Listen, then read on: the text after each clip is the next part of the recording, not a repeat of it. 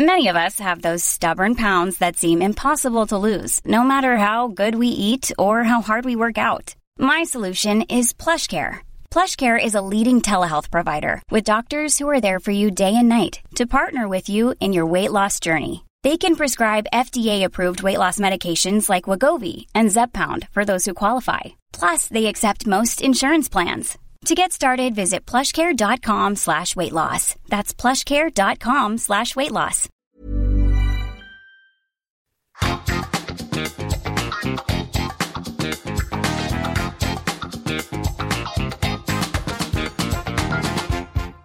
Sme veľmi radi, že ste sa rozhodli či už svoj voľný alebo pracovný čas venovať pre počúvanie rozhovorov so zaujímavými ľuďmi z nášho mesta, alebo jednoducho ľuďmi, ktorí do nejakým spôsobom patria.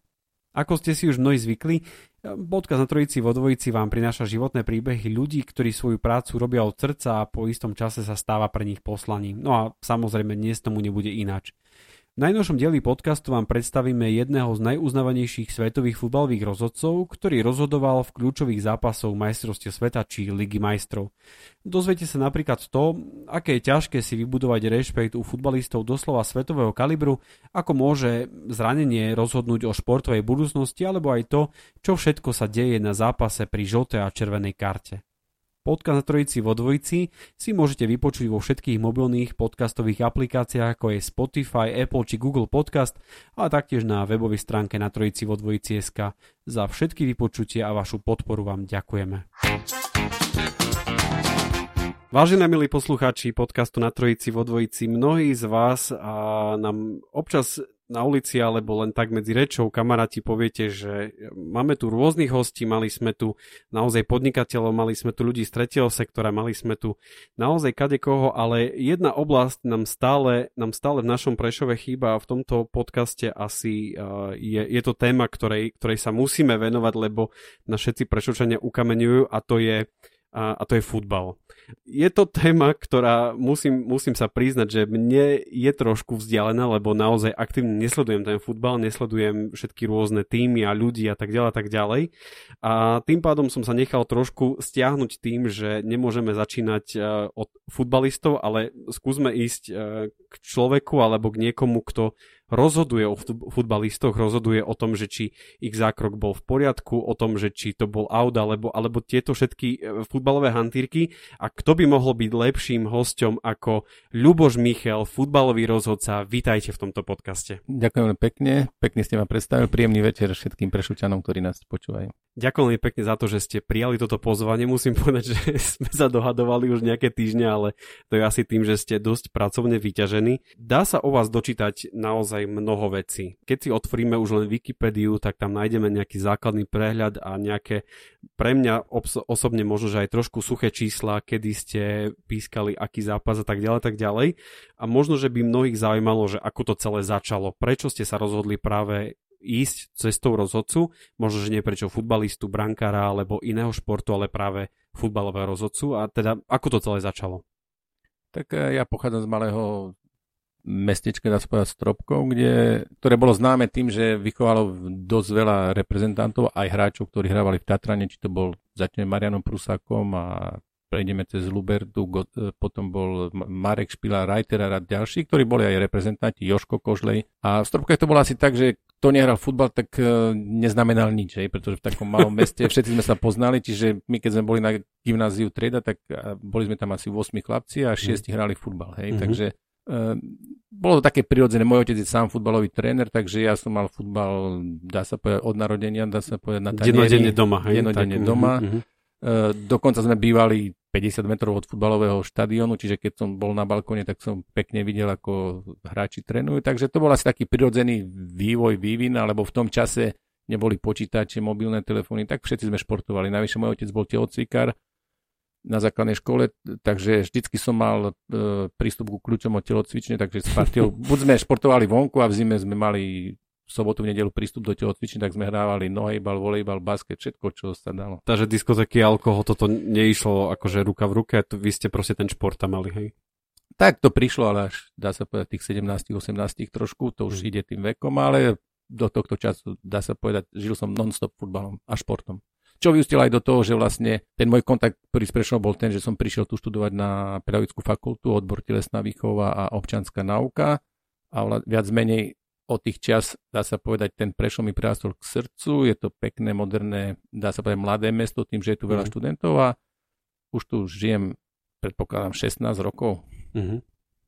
Um, vy hovoríte o tom, že, že ste naozaj vyrastali pri tom futbalom štadióne, máte to v krvi v rámci nejakej vysokej školy a tak ďalej, že ste vlastne ako keby, že to prirodzené spojenie, že jednoducho musíte robiť niečo s futbalom. No dobre, ale prečo práve rozhodca, hej? Lebo však máte množstvo iných možností, čo robí, či útočník, obranca, brankára, alebo nejaký manažer, však aj, už aj také školy existujú vlastne pre manažerov uh, futbalových klubov, a, ale vy ste sa rozhodli pre toho rozhodcu. Tak to bolo také prirodzené vyústenie, pretože sa nie prirodzené, skôr vynútené, pretože v 18 rokoch som sa zranil, roztrhol som si krížne väzy, e, bol som na jednu operáciu, potom druhú, to koleno bolo dosť také nestabilné, by som mm. povedal. A e, bol som hráčom, hrával som do 18 rokov, hrával som aj za a mužstvo Ostropkové, myslím, že mám odohrané asi 4 zápasy v prvej Slovenskej národnej lige. A on, prišlo to zranenie a tým pádom e, som pochopil, že asi ako futbalista sa nebudem môcť ďalej živiť. A mal som priateľ, ja som svoju cestu skôr videl o futbale ako futbalový tréner, pretože môj otec mm-hmm. bol mhm. tréner, ale máte 18,5 roka a zrazu máte byť trénerom, tak koho môžete trénovať, aj keď všetci sú dvakrát starší ako vy, tak jediná možnosť, ako zostať ešte aktívne na hracej ploche, bola stať sa rozhodcom. E, mal som jedného priateľa, ktorý bol rozhodca vtedy, bol odo mňa asi 15 rokov starší a tak slovo dalo slovo, zavolal ma na jeden zápas, keď mu chýbal asistent rozhodcu, tak on tak pôjdem, no čo už s tebou, keď už toľko rokov sa poznáme, tak pôjdem ti pomôcť. Dodnes mám takú milú spomienku, že uh, tam pol roka predtým bola tak, dosť taká veľká povodeň, zobralo most, tak sme museli ísť, uh, štadión bol za mostom, ale v tom čase už tam ten most nebol, tak nás naložili za traktor vlečku, pekne na vlečku, obidve mústva, rozhodcovia všetci. Takže bol to taký, taký ten kolorit tých dedinských zápasov a možno aj táto taká nejaká, by som to povedal, veselá príhoda ma k tomu primela, že som zostal pri tom rozhodovaní. Začalo ma to baviť a naskočil som na nejaký taký, by som povedal, ani nie vlak a možno aj nie rýchling, ale možno nejaký ten Shinkansen, ktorý ma rýchlo viedol za 5 rokov až e, na medzinárodnú scénu a viac menej sa z toho už nedalo vystúpiť. Čo to znamená sa stať rozhodcom? A to asi nie je zo dňa na deň, že si proste poviem, že kúpim si píšťalku a, a rozhodcovský dres a všetko, čo s tým súvisí a postavím sa na trávnik, ale je za tým nejaké vzdelávanie, je za tým nejaký kurz alebo, alebo niečo, čo potrebujete mať, alebo akým spôsobom vlastne vy získate tú, tú, se, to sebavedomie uh, rozhodovať o veľakrát a vo vašom prípade to bolo aj o kľúčových, uh, kľúčových situáciách. Tak ja osobne si myslím, že byť rozhodcom je určite najnevďačnejšia úloha alebo pozícia vo futbale. A prečo? Tak lebo nikdy nemôžete byť dobrý pre všetkých. Hej. Stále má niekto... To je tak, ako keď ste sudca na súde. Keď urobíte nejaké rozhodnutie, tak jedna strana je spokojná, druhá nie. Hej. To isté je aj rozhodca. Hej. Keď narejte pokutový kobal alebo dáte červenú kartu, tak jedni sa tešia, druhí plačú. Hej. Takže ako vždycky tým najväčším, ako takým by som povedal, pozitívnym hodnotením pre rozhodcu je to, keď skončí futbalový zápas a obidve mužstva sú spokojné, prídu, podajú vám ruky a nemáte žiadnych, by som povedal, neprajníkov, alebo mm-hmm. že sa niekto stiažuje na váš výkon. Uh, určite uh, byť rozhodcom je to veľmi ťažké. Nie je to, e, my sme to začali robiť ako hobby, hej, pretože mm-hmm. vtedy ešte neboli profesionálni rozhodcovia ani v tých najvyspelejších súťažiach. Vtedy nejaký prototyp rozhodcu bol asi taký, že to bol nejaký postarší pán, ktorý mal aj 10-15 kg nadváhy, to nebol žiaden mm-hmm. problém. A ako sa menil futbal, tak sa menil aj, dá sa povedať, pohľad na rozhodcov. Dnes už aj v Slovenskej lige máme e, profesionálnych rozhodcov, myslím 9 alebo 10. E, tie nároky sú stále väčšie a väčšie, ale tak ako ste správne poznamenali, rozhodovanie nie je len o, tej, o tom fyzickom výkone, že ten rozhodca nabeha tých 10-12 km za zápas, ale je to hlavne o, to, o, tej, o, tom, o tej psychickej odolnosti, o schopnosti manažovať to, čo sa deje na hracej ploche. Takže tak ako ste asi poznali, to správne, rozhodca je skôr taký futbalový manažer, ktorý má tú hru vo svojich rukách a musí ju od, odviezť od tej prvej do poslednej minúty. Ak je dobrý, je potom úspešný a potom sa mu možno podarí, že e, stúpa v tom rankingu a ako mne sa podarilo, pískal som aj tie najväčšie zápasy na najväčších futbalových štadiónoch. Ak si zoberieme ten váš rozhodcovský život, tak ten bol naozaj veľmi pestrý, lebo ako hovoríte, začínali ste pri rozhodovaní v jednoduchých zápasoch, až by som by dal možno nazvať, že dedinských, alebo takých naozaj jednoduchých mestských. To by som povedal, skočím vám do reči, vás e, vyrušujem, alebo beriem slovo, ale tie dedinské zápasy niekedy sú oveľa ťažšie, ako keď pískate na 90 tisícov no kampe, kde tí hráči hrajú futbal, cíti sa bezpečne, tam, milión, tam ide o život. Je tam Quantum Six Security a kde to pískate v nejakej také, také lokálne derby v 6. 7. lige, tak niekedy to reálne, ako hovoríte, ide o život. A to sú také YouTube videá, kedy naozaj rozhodcovia utekali z toho, lebo ich hnala celá dedina. Ale keď sa vlastne vrátime, vrátime sa k tomu, že vy ste vlastne pískali tie naozaj jednoduchšie alebo tie mestské zápasy a skončili ste svoju profesionálnu kariéru až pri pískaní finále Ligy majstrov. Toto, ten postup asi nebude jednoduchý a, a nebude asi o známostiach, ako to možno, že mnohí si myslia, že uh, takto takoho pozná, ale je to naozaj o také profesionalite. Ako sa dá vlastne z toho bežného rozhodcu stať naozaj, že profi top rozhodca uznávaný aj v rámci UEFI?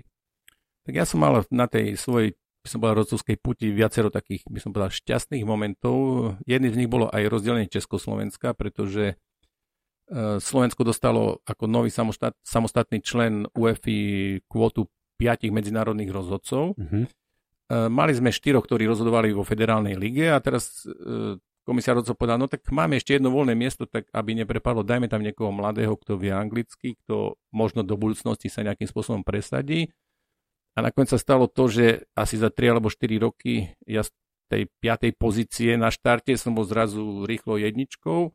E, tým, že som bol mladý, vedel som anglicky, vedel som rusky, aj nemecky, tak vždycky na tých turnajoch okolo mňa bol vždy taký strapec tých východoeurópskych rozhodcov, keď, mm-hmm. lebo na každom tom turnaji mládežnickom predtým je nejaký mini seminár, tí delegáti a povedzme tí tutori niečo prednášajú a zrazu sme sedeli zľava, pri mne sedel chalan z Ukrajiny, vpravo Srb, predo mnou bol povedzme Rus a títo Angličania, Nemci, Taliani, členovia komisie rozhodcov hneď videli, že to je asi typ človeka, ktorý síce je z toho východného bloku, mm-hmm. povedzme si, že vždycky sa to tak delilo, aj keď niekto povie, že všetci sme si rovní, ale je to iný typ, ktorý vie jazyky, fyzicky je výborne pripravený, je mladý a dali mi šancu a je to potom už na vás, či tú šancu využijete alebo nie.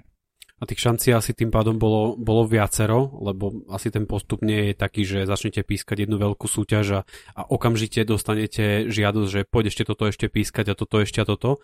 Ale čo, to, čo tomu všetkomu predchádza? Ako, ja viem z rozhovorov iných rozhodcov, že to naozaj je aj o fyzickej kondícii, naozaj, že musíte byť v top kondícii toho, že musíte zvládať v princípe to všetko, čo zvládajú bežní futbalisti, to znamená, že musíte zvládať toľko behať, musíte zvládať toľko, akože podať taký výkon. A kedy, kedy sa to úplne že zlomí a jednoducho sa ocitnete na tých najväčších svetových štadionoch? Tak e, asi musím mať v sebe nejakú cieľavedomosť. E, mne pomohlo to, že na majstra sveta 1990 v Taliansku došlo k takej, by som povedal, paradoxnej situácii, že pred každým turnajom sú fyzické previerky. Mm. A tam sa stalo, že asi dve tretiny rozhodcov nesplnili limity na tých fyzických previerkách. Samozrejme FIFA to nemohla dať vonku, pretože 5 dní pred majstrovstvami sveta nemôžete zohnať nových rozhodcov, uh-huh. tak urobili nové testy na druhý deň alebo o, o dva dní, ale vtedy vlastne generálny tajomník e, FIFA bol pán Blatter, ktorý bol neskôr prezident, tak ten povedal, že treba zmeniť e, ten rozhodcovský zbor, výrazne ho omladiť a postaviť to na tom, aby rozhodcovia vyzerali podobne ako hráči. Hej? Uh-huh. Myslím, somatotypicky, aby boli štíhli, aby dokázali behať na tej hracej ploche a tým pádom vlastne to bola tá šanca pre mňa, hej, že vlastne uh-huh. presne som zapadol do toho nejakého nového prototypu alebo typológie rozhodcov. E, dnes už je to iné, pretože dnes už tých takých e, rozhodcov mladých, šikovných, dobre fyzicky pripravených je strašne veľké množstvo, ale ja som bol vtedy asi taká, by som povedal, biela vrána alebo niečo úplne výnimka, pretože keď som prišiel na tie prvé fyzické previerky do Košic e, a behal som s rozhodcami, ktorí boli odo mňa o 20 rokov starší, tak pri tom kuprovom teste som niektorých obehol aj o dve kola. Hej. Čiže uh-huh. všetci pozerali, to je ako keby si spadol z inej planéty. Hej. Takže, ale vlastne tedy bol pre, e, prezidentom východoslovenského futbalového zväzu pán Gejza Prince, ktorý bol bývalý rozhodca uh-huh. a ten videl vo mne ako veľký potenciál. Čiže pod, na to, aby ste niečo dosiahli, hlavne v tých začiatkoch potrebujete mať aj určite taký, by som povedal, ľudí, nájsť ľudí, alebo oni vás musia nájsť tí ľudia, ktorí vám veria, ktorí vás podporujú, ktorí vás v tých kritických momentoch podržia a vy potom tými svojimi výkonmi už na tej hracej ploche, tak ako ste to povedal, na tej medzinárodnej scéne, už to nie je o nejakej by som povedal, pomoci a protekcie. Tam už idete, plávete sám v tej svojej loďke a buď doplávate na druhú stranu, alebo nie. Bolo aj veľa prípadov, ktorí v mladom veku sa ukazovali veľmi talentovaní rozhodcovia, ale prišli ťažké zápasy, väčší psychický tlak a tí chlapci sa jednoducho vytratili. Ako sa dá zvládať taký psychický tlak, lebo keď si zoberieme tie veľké zápasy a, a prídeme do prvej krčmy alebo do prvého pohostinstva, tak všetci čo tam sedia, sú rozhodcovia okamžite jednej aj druhej strany, ale pritom to musí byť naozaj veľmi veľký psychický nápor na vás, aby ste rozhodli správne, aby jednoducho ste neurobili chybu, aby nedošlo k nejakým možno, že aj konfliktom, lebo predpokladám, že aj vy ako rozhodca môžete prísť ku nejakým možno, že pokutám alebo niečím, niečomu takému podobnému, alebo, alebo ako sa toto celé dá zvládať? Asi by som rozdielil na ten tlak pred zápasom, keď dostanete nomináciu povedzme na semifinále Ligy majstrov, Manchester United, povedzme, že to mal Bayern Leverkusen. E, musíte sa na to psychicky aj takticky pripraviť, pozrite si tie mužstva, ako hrajú, poznáte typológiu tých hráčov, ktorí sú v tom úste povedzme nejakí tí troublemakery, ktorí sú pohodoví hráči. Taký existuje taký zoznam, alebo to jednoducho mm. vidíte zo zápasu? To človek vidí, to človek mm-hmm. vidí, lebo ak chce človek byť úspešným rozhodcom, tak musí pozerať tie, tie top uh, zápasy, aby videl tie top mužstva. Dnes je to zase jednoduchšie, pretože existujú rôzne platformy, kde si môžete pozrieť každého hráča zo strí, každé mužstvo a podobne. Takže tá technológia a technika ide stále dopredu. Tí rozhodcovia majú stále väčšiu, by som povedal, tú bázu informácií. A potom by som to rozdiel na to, na to už ten deň zápasu, keď povedzme tie 3-4 hodiny pred tým zápasom sú také, by som povedal, to napätie, také by som povedal mm-hmm. vstup. A je to asi tak, ako keď povedzme aj nejaký spevák alebo hudobník pred koncertom cíti mm-hmm. to mhm. také vnútorné napätie. Nie je to stres, uh, športová psychológia to pomenúva ako anxiozita, čiže také určité vnútorné napätie pred tým, že mm-hmm. máte podať nejaký výkon. A potom je ten samotný zápas, ktorý keď už prvýkrát fúknete do pišťalky, tak to už ide samo, niekedy tých 90 minút prebehne veľmi rýchlo. To je ten najmenší stres. No a potom, ak ste urobili nejaké chyby v tom zápase, tak uh, to je asi tá tá najťažšia časť toho, vedieť sa s tým vyrovnať. Hej? Preto mhm. ja stále hovorím aj mladým rozhodcom, e, musíte pochopiť, že každý rozhodca robí chyby, ide o to robiť ich čo najmenej a čo najmenej robiť tých kardinálnych chýb. Hej? Pretože mhm. väčšina mladých rozhodcov, ktorí prídu, tak si myslia, že dá sa pískať e, bez chýb, že sú neomilní a potom vo vnútri to nevedia spracovať. Hej? Čiže e, je to ako každá ľudská činnosť, aj hráč prestreli prázdnu bránu, aj hráč nedá pokutový kop. Máme aj prípady hráčov, ktorí sa nevedeli povedzme vyrovnať s nejakou veľkou príležitosťou, ako povedzme Roberto Baggio nepremenil vo finále rozhodujúci pokutový kop, Taliani sa nestali majstri sveta a 20 rokov mal z toho traumu. Hej. Čiže uh-huh. médiá každoročne mu to pripomínali, celé Taliansko uh-huh. ho bralo ako za vynika, ktorý obral Taliansko titul majstrov sveta. Takže ten tlak v športe je veľký a ja hovorím, tí najsilnejšie, najväčší hráči, takisto aj rodcovia, musia vo svojom vnútri to vedieť spracovať a vedieť e, s tým žiť. Aj s tými chybami pred zápasom alebo, alebo tak všeobecne počas svojej kariéry um, pozerali ste veľa futbolových zápasov aj iných rozhodcov, učili ste sa vlastne možno aj na chybách iných, alebo pozerali ste ako niektorý rozhodol, alebo um, komunikovali ste spolu, lebo asi zrejme už ste boli v takej aj družnej diskuzii, možno aj mali ste nejaké kontakty s inými veľkými rozhodcami, že vlastne debatovali ste o tom, že toto si mohol ináč rozhodnúť a toto ináč, alebo, alebo je to úplne že autonómna vec, že jednoducho toto je celé o vás? Tak určite hlavne v tých začiatkoch človek chce vidieť tých veľkých rozhodcov, chce počuť nejaké tie ich hrady. Ja som začal veľmi mladý, 19 ročný a povedzme v zime bol taký tzv. zimný turnaj, kde chodili tí ligoví rozhodcovia, povedzme vtedy najväčšia hviezda v Československu Vojtech Christov, rodak z Vranova. Mm-hmm tak keď prišiel do stropka na nejaký pripravený zápas, tak som bol celý šťastný, keď som mohol byť nejaké tam 19-ročné ucho na čiare a kúkal som s otvorenými očami. Hej, čiže to je tak, ako keď povedzme nejaký začínací hudobník uh, mohol by si zahrať s Taslerom hej, na amfiteátri v Prešove, mm-hmm. kde je 10 tisíc ľudí. Takže ako, a potom človek uh, počúva, nasáva do seba od každého toho skúsenejšieho. Ja som ten typ e, človeka, ktorý sa nehambí si priznať, že človek sa učí celý život a treba si hlavne od tých starších a skúsenejších brať uh, nejaké tie dobré rady. Nie všetko, pretože nie všetko je OK, aj ten futbal sa vyvíja ja som sa stále tým, že som sa dostal do ligy ako 25-ročný, pohyboval v e, partii, by som povedal, tých kolegov, ktorí boli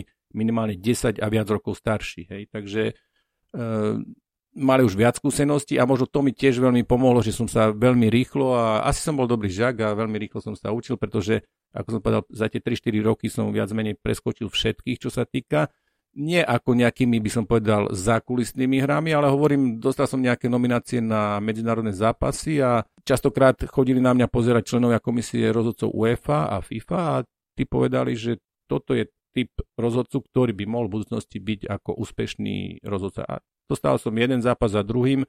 Mal som rok, v 97. roku som pískal asi 12 medzinárodných zápasov, mm-hmm. alebo 10.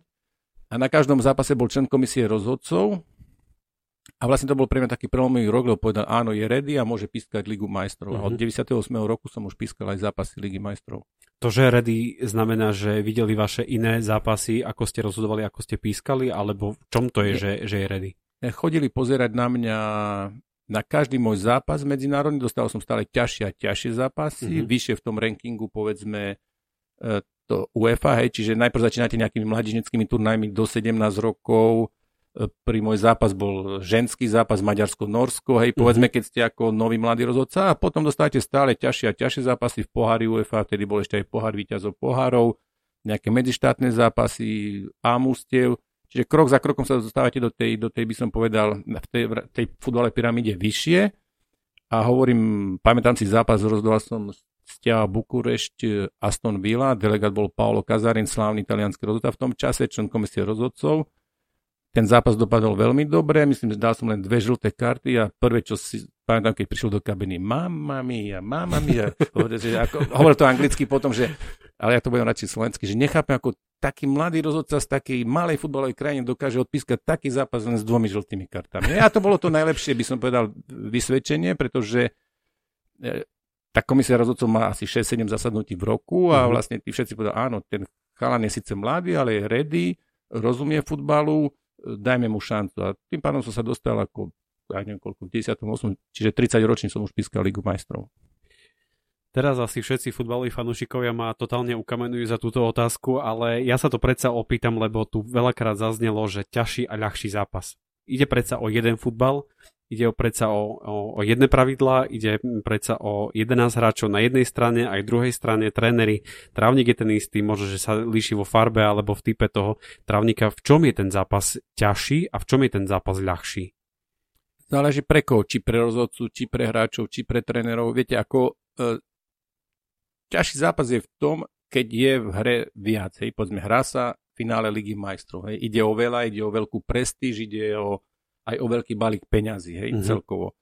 Uh, druhá, zápa- uh, druhá by som bol taký ten pohľad na to, čo je ťažší zápas z pohľadu rozhodcu pre mňa. Máte zápas, kde do 20. minúty, ako sa hovorí, ani nepisknete do píšťalky, pretože tí hráči hrajú, rešpektujú sa navzájom. Pre rozhodcu je najťažší zápas vtedy, keď je na hracie ploche málo futbalu a je veľa, by som také bojovnosti a takých nefutbalových vecí. Začnú sa strkať, začnú si, povedzme, tí hráči sácať do seba, veľa sa rozpráva, tá hra nie je plynulá.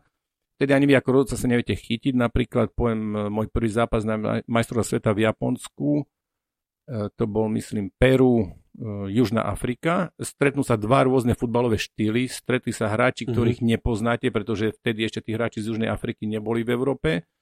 Ten africký futbal sa podobal v tom čase skôr na také trošku ľahké kung fu tí latinskoameričania zase pri každom dotyku padajú na zem a teatrálne sa chytajú, boli celé telo, hej, takže a vy ako rodca, mladý rodca, máte nájsť tam ten balans, ktorý, aby si neuškodil ani jedným, ani druhým. Tak to je taký ťažký zápas, lebo keď rozhodnete zápasy, že poznáte tých hráčov, keď sa už 10 krát stretnete, povedzme s Gatúzom, alebo s Raulom, alebo s Zidanom, alebo Figu, tak tí hráči už vás poznajú, vás rešpektujú a viete s nimi aj po, po, porozprávať, pokecať, posrandovať, ale hovorím, e, tie zápasy, kde je málo futbalu, kde je veľa, hovorím, tých takých surových zákrokoch, tie sú prezotu ťažké. Vtedy len čakáte, kedy ten zápas skončí. A sú také zápasy, keď chcete, aby ten zápas sa hral nie 90, ale 120 minút.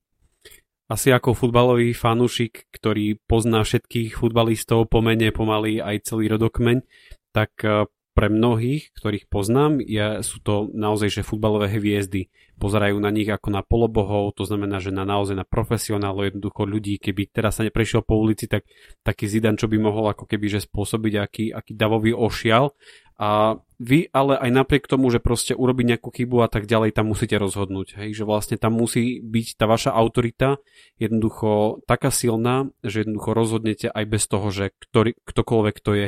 E, to je asi individuálne, každý musí na tú otázku zodpovedať sám. E, ja som mal ja som sa presadil tým, že všetci povedali, že zónu sa nedá rozprávať, on netoleruje nič, nič vám neodpustí, čiže mal som taký... Uh, Taká nálepka toho zlého, renome, Nie zlého, takého prísneho rozhodcu. Mm-hmm. Len, viete, keď uh, začínal som pískať v lige, mal som 25 rokov a zrazu na hracej ploche je 80% tých hráči sú starší ako vy, hej, a mm-hmm. boli stále zvyknutí na to, že tam bol človek, ktorý mal 44 rokov, čiže už aj ten ten psychologický moment bol taký, že nie to starší, skôr môj otec ako môj mm-hmm, mladší brat. Ja, ja som bol ten, skôr ten mladší brat, ktorý tam pobehoval, mal som 75 kg a všetci tí hráči, viete, ktorí už aj reprezentanti, aj mali niečo odohrané, tak ťažko ho presvedčíte nejakým slovom, že a, tak rozhodol som dobre, keď pískate prvý, druhý alebo tretí ligový zápas. Hej. Ale hovorím, to je o tom budovaní si tej kariéry, budovanie si toho rešpektu.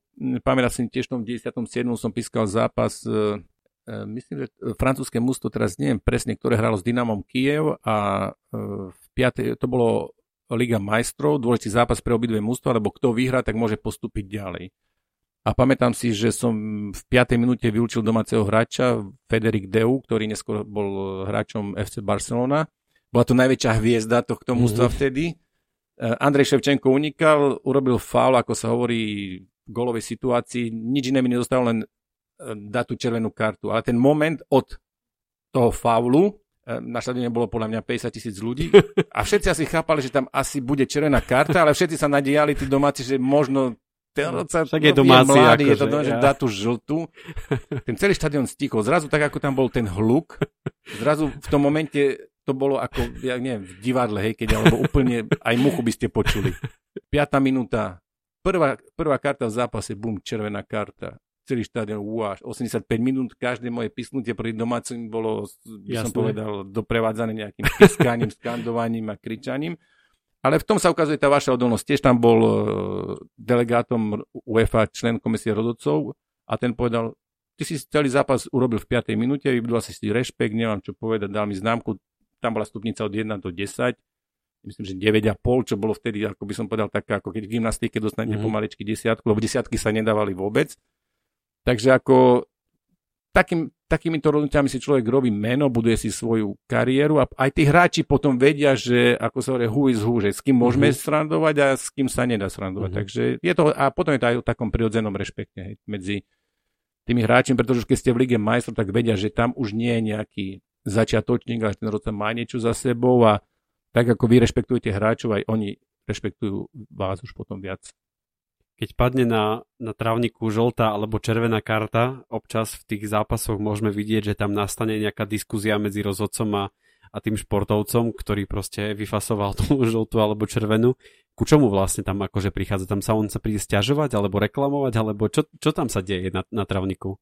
Ako v škole, keď dáte peťku, tak možno ten žiak sa pýta, a prečo? A veď som pani Čelka, veď som vedel. Takisto aj hráči. Hráči sú rôzni, poviem taký Louis Figu, ten sa strašne rád rozprával o všetkom, hej či žltá karta, či pokutový kop, ale nie, ale nie ako, sú hráči, ktorí sú agresívni, ktorí mm-hmm. prídu k vám viac menej ale on mal chuť sa rozprávať, bol to taký, by som povedal, asi je to typ človeka, ktorý je veľmi komunikatívny, mm-hmm. takže, ale vedel aj posrandovať, vedel, mm-hmm. s ním bolo, dá sa povedať, na hracie ploche zábava, hej. E, potom sú hráči, ktorí napríklad, keď sa spomenul Zidan, so Zidanom bol problém, pretože on nevedel anglicky, ten Figo bol skôr taký polyglot, vedel viacero jazyku, plynuli anglicky kdežto so Zidanom sa nedalo debatovať, alebo taký Raul, hej, povedzme v Reále mhm. Madrid, bol veľmi dobrý futbal, taký ako dobrá čisko na hracie ploche. On vám aj chcel niečo povedať, ale potom tí hráči oni rozprávajú očami, hej, lebo ten pohľad, keď na vás kúkol, tak ste vedeli asi, uh, že tu som asi, aj ten rod sa pochopí, tu som asi nerozhodol celkom dobre. A potom sú hráči, ktorí, povedzme, menej rozprávajú, ale tým svojim, by som povedal, tým neverbálnym prejavom, gestami mm-hmm. a proste tou nervózou, ktorú ukazujú, dokážu tiež e, rôznym spôsobom komunikovať a hlavne komunikujú vtedy, keď hrajú na domácom štadióne, To si mám jeden z mojich prvých zápasov vo Valencii. Liga majstrov, tam mali také krídlo, bol to Argentínčan, veľmi taký drobný. A ten stále hral na hranici offsideu, hej. Uh, a a vedome, alebo proste to... Vedome, jasne. Vedome, On čakal na, tú, na ten nejakú rýchlu loptu, aby potom už keď sa dostal pre toho obráncu, mm. tak uh, už mal ten útočník výhodu. A za prvých 15 alebo 20 minút sme mu asi 4-5 krát asistent môj dvihol uh, postavenie mimo hry. A jo, vždycky tá reakcia bola to, že len dvihol hore ruku a mávol, že ako ten rozhodca je, á, čo zase. Nie? A to je taká reakcia, že to, tak ste hovorili, pre tých domácich fanúšikov to je najväčšia hviezda, to je idol, a čo on zrobí, aj keď to nebola pravda, proste reagujú na to, že o, tak konca zlosti, tak asi ten rozhodca je zlý. Jasné, hej. jasné. A v, e, v Španielsku majú taký zvyk, je to skoridy, že keď sú nespokojní s rozhodcom alebo s asistentom, tak vyťahnú biele vreckovky a celý štadión zrazu máte 50 tisíc ľudí má bielo vreckovku. Hej? Takže ako zažijete veľa takých zaujímavých a rôznych. E, e, báme sa, že ten, tá pozícia rozhodcu je asi taká, že ste v nejakom tom ringu a každý chce vyhrať a vašou úlohou je hlavne byť, e, by som povedal, nezávislý a hovorím, aby na konci zápasu nebol z toho pocit, že ste niekomu pomôže, niekto sa cíti ukridený. Hej, ale hovorím, niekedy sa to deje ťažko, pretože sú aj také zápasy, že ste aj čo najviac objektívni a zrazu máte pokutový kop proti jednomu mústvu, dve červené karty a to už nikto nechce pochopiť, že, uh-huh.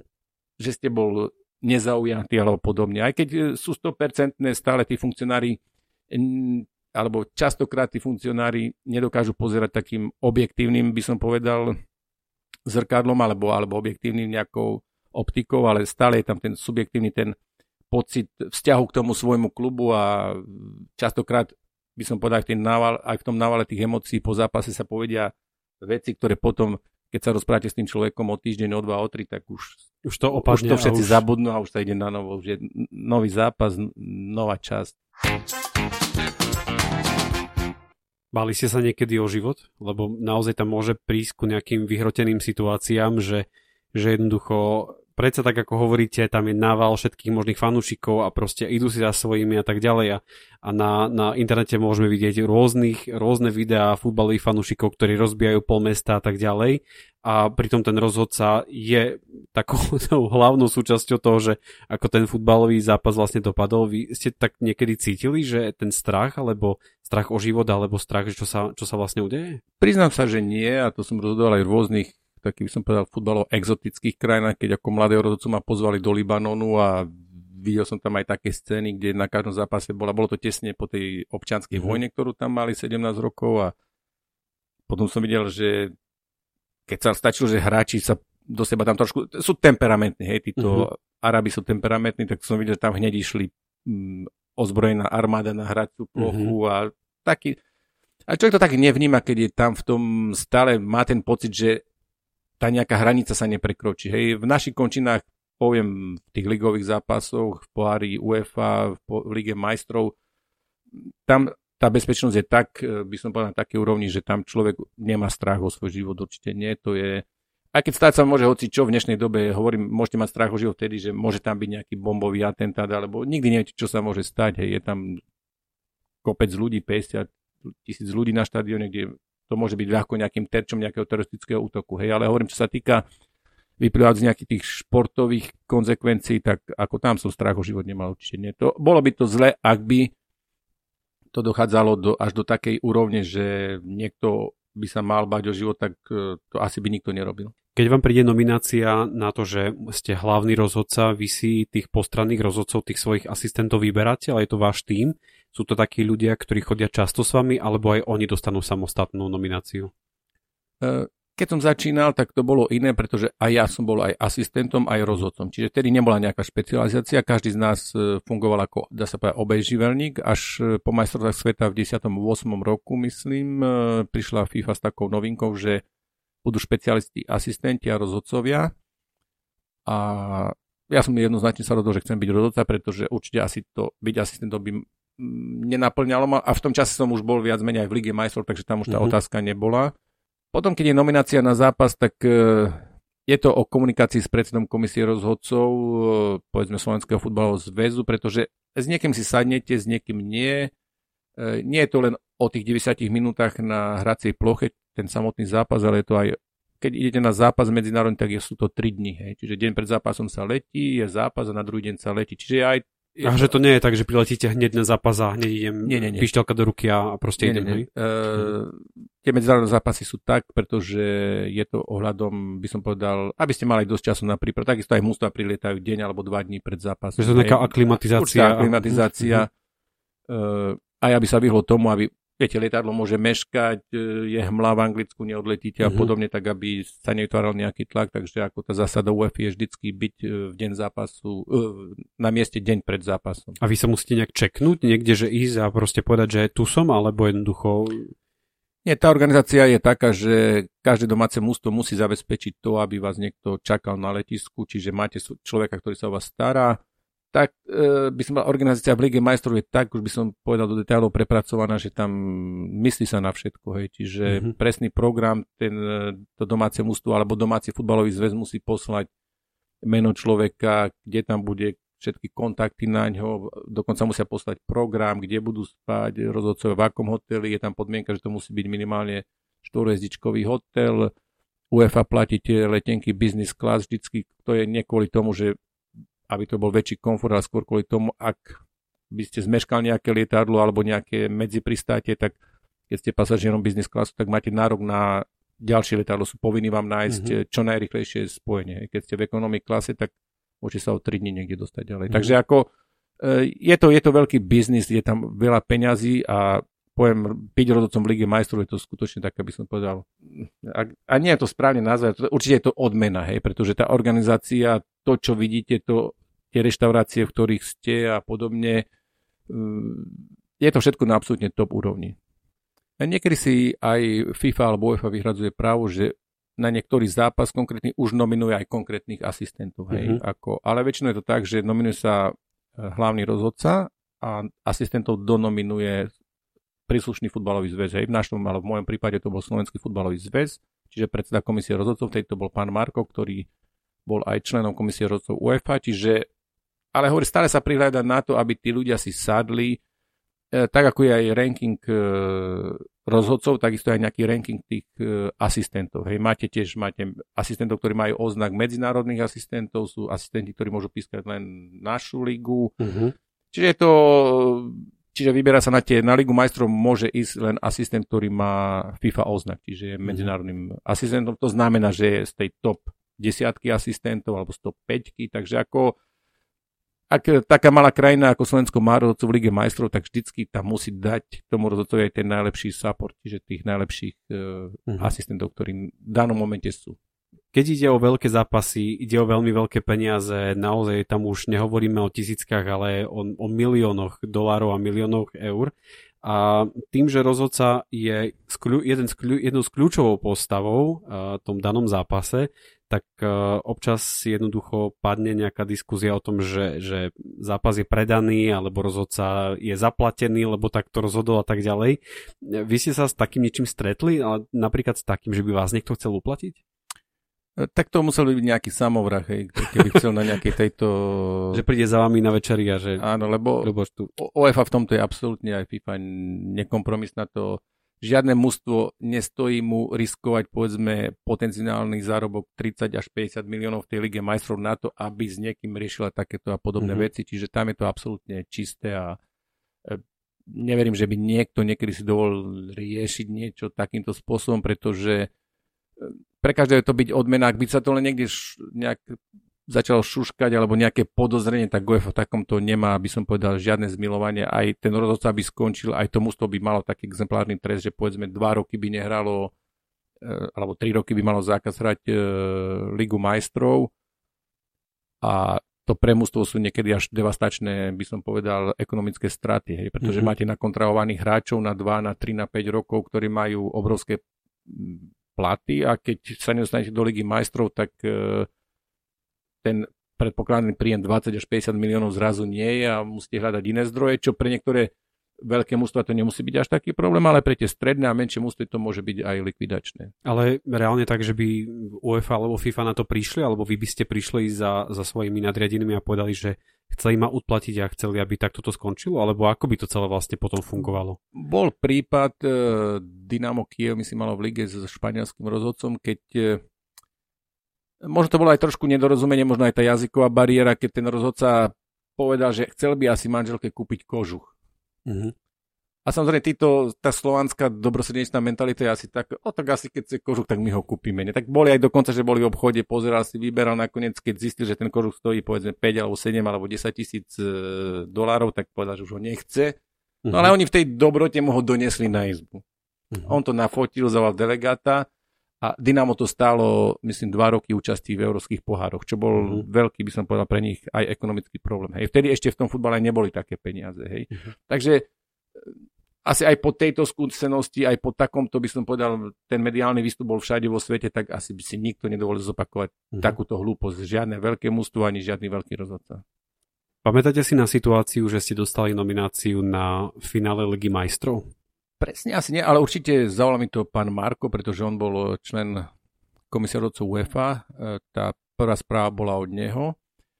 Ale ja už som bol kandidátom v roku 2007, ale takým by som bol najhorúcejším, najvážnejším, ale na poslednú chvíľu sa tam vyskytol jeden nemecký rozhodca, ktorý mal 44 rokov, bola to jeho posledná sezóna a vtedy šéfom komisie rozhodcov bol Nemec. Tak na poslednú chvíľu mysleli, že a veď mal dobrú sen, čo ak by on mohol dostať mm-hmm. ten zápas, tak prvýkrát v histórii údajne vtedy komisia hlasovala o tom, že či bude Michel alebo ten Nemec rozhodovať. Mm-hmm.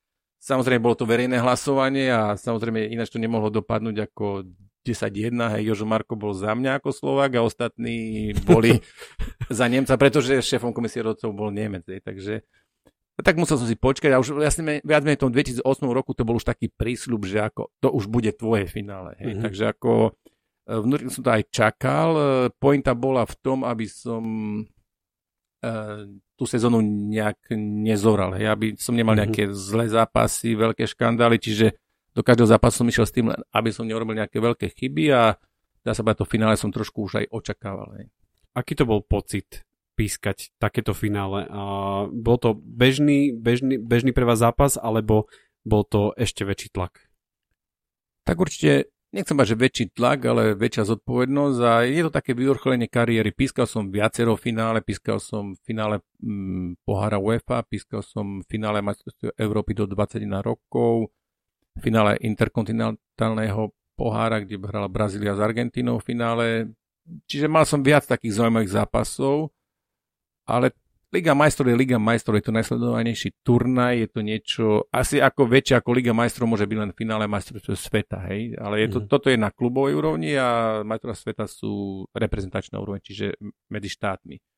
Čiže toto je podľa mňa najväčší a najsledovanejší zápas v tej danej sezóne, takže ako a vrchol kariéry alebo sen každého rozhodcu, hej, kto začne pískať, každý, keď sa čo by si chcel dostať, tak chcel by som pískať finále Ligy majstrov. Mne sa to podarilo a viac menej aj hneď na to, ja už som v tom roku 2008 mal dosť taký, by som povedal, zdravotné problémy s mojimi achilovkami a bol som rád, že to finále prišlo, ak to finále som dostal, dá sa povedať, že v tom rozhodovaní som dosiahol takmer všetko, čo som si predsavzal a pochopil som, že asi najlepšie na tom vrchole skončiť a odísť do, dá sa povedať, toho rozhodcovského dôchodku. Aj keď som to ešte neplánoval, ale prišla mi ponuka pracovať e, v štruktúrach futbalového klubu Šachtor Donetsk, ktorá, nebudem to skrývať, bola veľmi lukratívna, tak e, prijal som túto ponuku a dnes nelutujem, pretože dá sa povedať, veľmi plynulo a rýchlo som preskočil z jedného brehu futbalového, čiže ako rozhodca do tej inej pozície ako futbalový manažer alebo funkcionár, pretože veľa mojich kolegov, aj veľa mojich, e, alebo povedzme, aj veľa futbalistov alebo ex-futbalistov e, majú veľký problém po tej kariére začleniť sa do normálneho života, pretože ten futbal vyžaduje veľké obety a mnoho z tých hráčov nemá ukončené stredoškolské vzdelanie a dá sa povedať do, do veku 30-35 rokov v princípe nerobili nič a mhm. zrazu bol ste zvyknutí na to, že každý mesiac ste dostal výplatu, nič ste nerobil, hral futbal, prišiel ste do kabiny, tam mali ste pripravené tréningové veci, tak ako to funguje v tých top kluboch, hej, čiže o všetko sa vás postarajú, len, len aby ste bol vždycky všade na čas, hej. Uh-huh.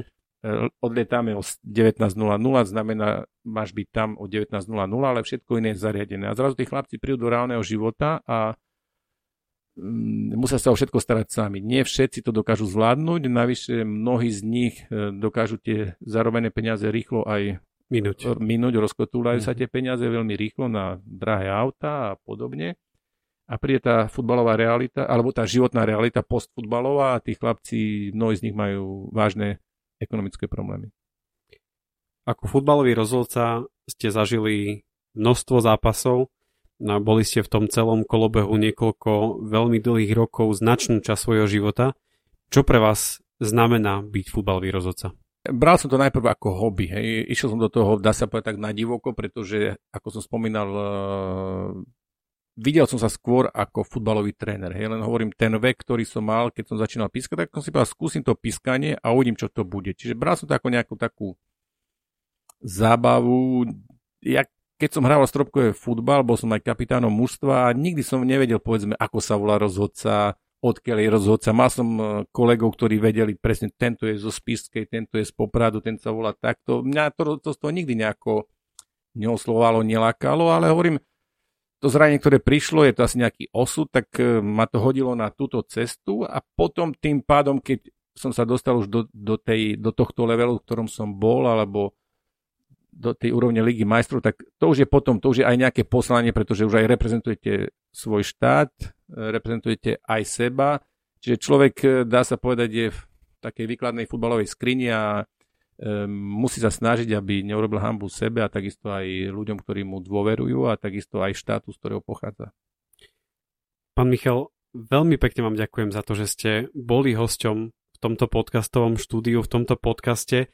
Verím, že všetci prešovčania toto nebudú brať ako nejaký pomyselný ček, že máme za sebou túto tému, lebo tému športovcov máme ešte celkom dobre rozpracovanú. Vám veľmi pekne ďakujem, že ste boli toho súčasťou, lebo ja si myslím, že to bolo aj pre mňa ako človeka, ktorý nesleduje futbal, naozaj veľmi záživné.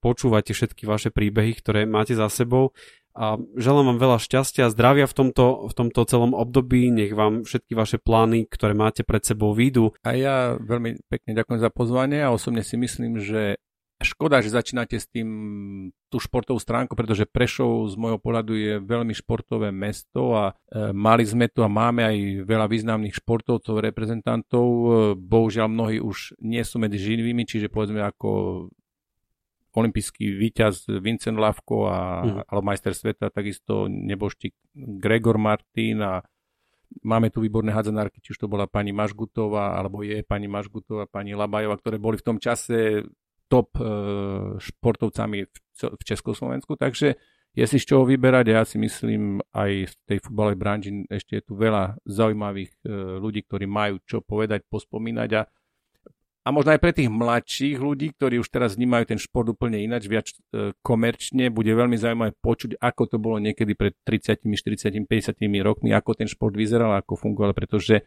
bol viac na tej amatérskej báze, viac sa to robilo srdcom a nie ako komerčná a ekonomická záležitosť. Veríme, že sa vám aj najnovšia časť podcastu na Trojici vo Dvojici páčila a že sa rozhodnete pre jeho počúvanie aj na budúce. A verte nám, že to bude znova nádielka skvelého životného príbehu. Majte sa pekne, ahojte. thank